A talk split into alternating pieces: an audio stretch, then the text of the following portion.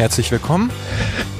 Wir haben Dienstag, den, was haben wir, den 29. Oktober 2019. Wenn ich mich beeile in der nachgeschalteten Produktion, schaffe ich vielleicht noch die Folge im Oktober rauszubringen. Das heißt, wir bleiben in unserem Rhythmus. Willkommen im Funk aus Auerstraß. Mein Name ist Sven Bortlisch. Wie man vielleicht an den Umgebungsgeräuschen hört, ist es mehr ein Funk aus Auerstraße da wir momentan unterwegs sind, beziehungsweise ich bin unterwegs zum Kurt-Schumacher-Platz. Dort soll heute eine Kundgebung stattfinden, die sich dann auf den Weg zur Stadthalle macht, wo momentan, beziehungsweise heute Abend um 19 Uhr, wenn ich das richtig in Erinnerung habe, die AfD ein sogenanntes Bürgerforum veranstaltet, unter anderem mit alle, äh, wie heißt die Frau? Ähm, Alice Weidel. Alice Weidel heißt die Frau. Wir haben uns bereits mit der Partei, die Partei beschäftigt hier in Mülheim.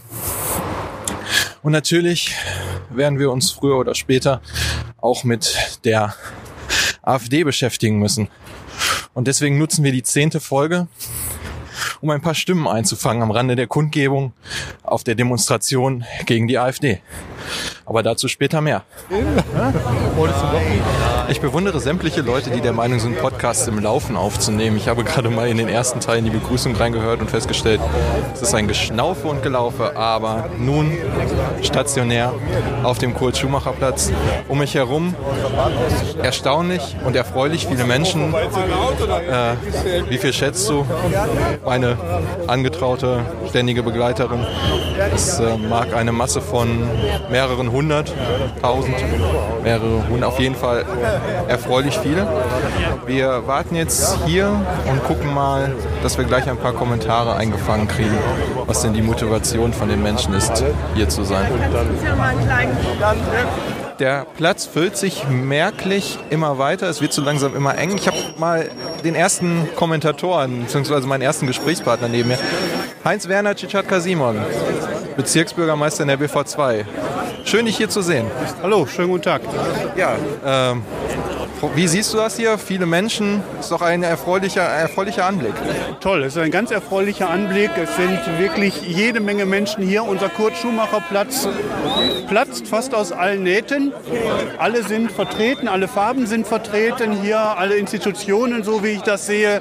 Und ich freue mich, dass ähm, so viele Mühlheimer dem Aufruf gefolgt sind, um die freiheitlich-demokratischen Grundwerte unserer Verfassung, die wir seit 1949 haben, hier zu vertreten.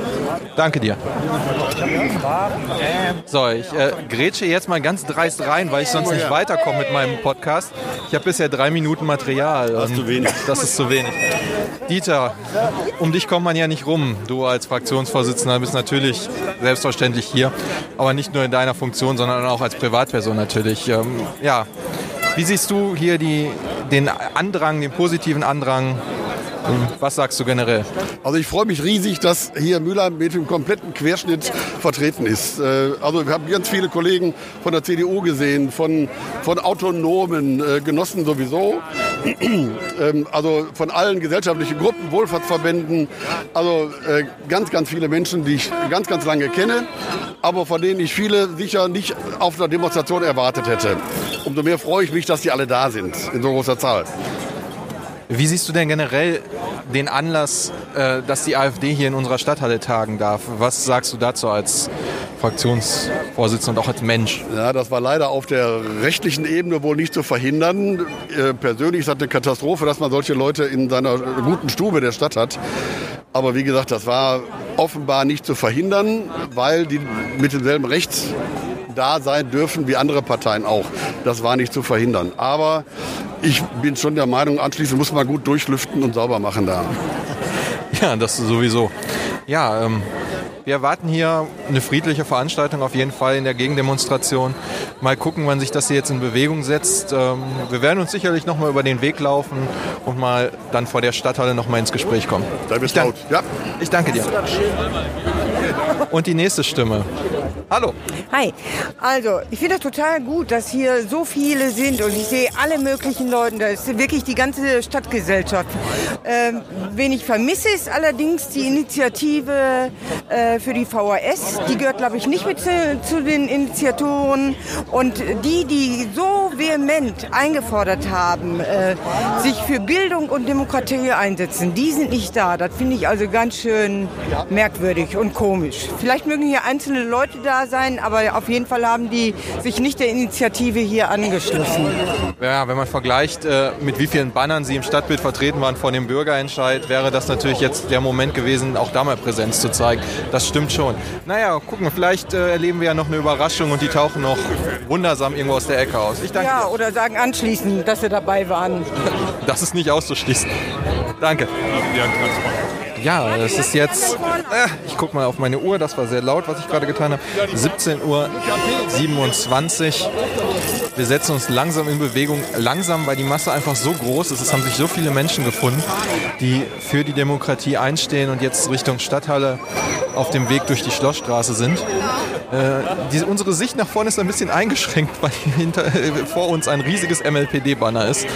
Aber wir werden trotzdem hier Präsenz zeigen.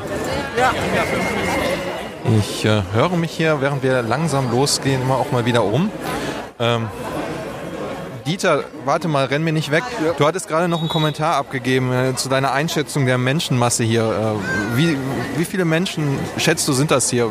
Also Minimum zwischen 1500 und 2000, denke ich. Du sagtest gerade, dein, was du erlebt hast, die größte Demo. Das ist mit weitem Abstand die größte Demo, die hier in Mühlheim hier stattgefunden hat. Bin ich ziemlich sicher. Ich wüsste nicht, äh, wann mal so viele Menschen in solcher Absicht zusammengekommen wären. Ähm, und so ganz jung bin ich auch nicht mehr. Die Masse hat sich ein wenig entzerrt. Entgegen meiner vorherigen Prognose geht es nicht über die Schlossstraße, sondern wir sind jetzt auf der Leineweberstraße. Wie man im Hintergrund hört, immer noch lautstark. Es geht Richtung Stadthalle. Die Demokratie stoppt den Busverkehr als Randbemerkung und den Straßenbahnverkehr. Es sind einfach so viele Menschen, dass da jetzt am Rande irgendwer der Meinung ist, mit Feuerwerkskörpern werfen zu müssen. Das ist, äh, naja, das äh, nicht gut. Aber es ist wirklich eine Menschenmasse, unglaublich. Die Stadthalle ist in Sichtweite, nur noch wenige Meter bis zum Vorplatz. Äh, wir sind gerade auf der Schlossbrücke. Ich gucke gerade mal rum. Ich sehe das Ende nicht. Und vorne ist auch gut 100, 150, 200 Meter noch Platz voll mit Menschen. Das ist wirklich, wirklich Wahnsinn, das zu sehen. Wir erreichen jetzt den Vorplatz der Stadthalle ungefähr 25 Minuten, nachdem wir losgelaufen sind für einen Weg, der, äh, wie lang geht der Weg normalerweise? 10, 5, 5 bis 10 Minuten. Äh, das, äh, und das trotz Polizeischutz bzw. Absperrung bei Straßenübergängen. Also es ist, äh, ich kann mich nur wiederholen, es ist Wahnsinn. Dieter, wir haben jetzt endlich die Stadthalle erreicht, stehen hier auf der Straße direkt davor. Äh, ja, dein Eindruck der letzten 30 Minuten? Sehr, sehr beeindruckend. Äh, es sind, glaube ich, noch mal deutlich mehr, als ich am Anfang vermutet habe. Vor allem die ganze, ich habe mich gerade schon, äh, ja, habe ich schon mal gesagt, also diese Bandbreite derer, die hier sind, die ist absolut beeindruckend und das zeigt, dass die Zivilgesellschaft sich zu wehren in der Lage ist gegen die Rechtsradikalen. Wobei ich gerade eine Stimme gehört habe, die sich dahingehend geäußert hat, dass obwohl es die AfD ist, die hier tagt und obwohl wir ja, ruhrgebietsbedingt einen gewissen Migrantenanteil haben, sich jetzt direkt äh, türkische Vereine nicht, ich würde jetzt nicht sagen haben blicken lassen, aber nicht direkt ins Auge gefallen äh, sind. Wie, wie, wie, siehst du das? Hast du da andere Eindrücke gewonnen? Der Eindruck ist, ist ganz, ganz, ganz ähnlich. Also habe ich jetzt auch nicht wahrgenommen, dass unsere türkischen Mitbürger hier in großer Zahl aufgelaufen wären. Ist äh, schon auch ein Problem für uns, das ist wahr. Ja. Schauen wir mal, ähm, Einlass war oder ist um 18 Uhr, wenn ich da, 18 Uhr, 18.30 Uhr meine ich. Wir können jetzt leider aufgrund von Büschen nicht so unbedingt sehen, was da gerade passiert. Ähm, ich glaube, der Vorplatz ist auch voll mit Demonstranten. Ähm, Ja. Mal gucken. Das sieht gut aus. ich hätte gerne einen Blick von oben auf diese Menschenmenge. Das würde mal Spaß machen zu sehen. Ja, Auf jeden Fall. das wäre toll, ne? Es wird lautstark geboot. Anscheinend irgendeiner der AfD-Prominenz betritt die Stadthalle. Gucken wir mal. Auf jeden Fall eine angemessene Reaktion, falls man mich hören kann.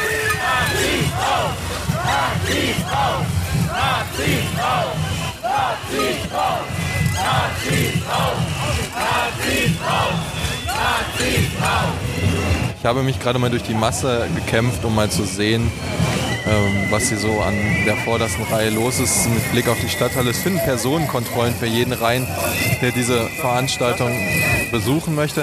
Äh, Heinz Werner, ich stehe direkt hinter dir. Äh, möchte, was möchtest du sagen, wenn du gerade hier in der ersten Reihe dabei bist? Dass ich nicht noch weiter nach vorne kann. Ja gut, da kommt irgendwann der Abgrund und nicht nur der rechte Abgrund. Genau. Lass doch mal jemand die Kinder nach vorne. Na, guck. Ähm, ich suche auch immer noch unseren Bundestagsabgeordneten Arno Klare, der zwei Plätze vor mir steht, aber sehr schwer zu erreichen ist, einfach aufgrund der schieren Masse an Menschen. Unsere ehemalige Ministerpräsident Hannelore, Ministerpräsidentin, ja, danke Heinz Werner, ich versuch's gleich mal.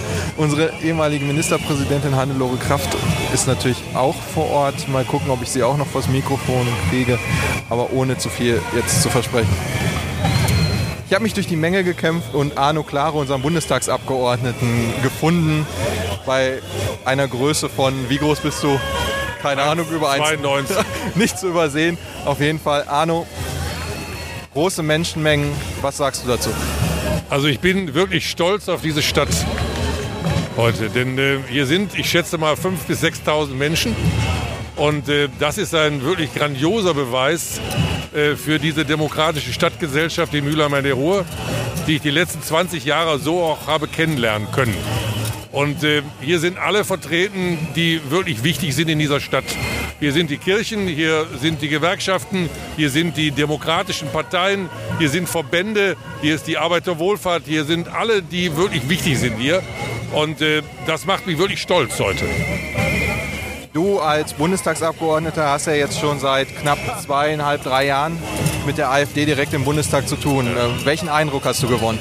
Also die AfD hat ähm, den politischen Diskurs in Berlin verändert und zwar zum Negativen verändert. Ähm, die Reden, die gehalten werden, sind im Grunde nie dem, wirklich dem... Wir machen mal eine kurze Pause. Ja, ja, ja. Also ganz kurz unterbrechen. Jedes Mal, wenn jemand reinkommt, wird angemessen reagiert.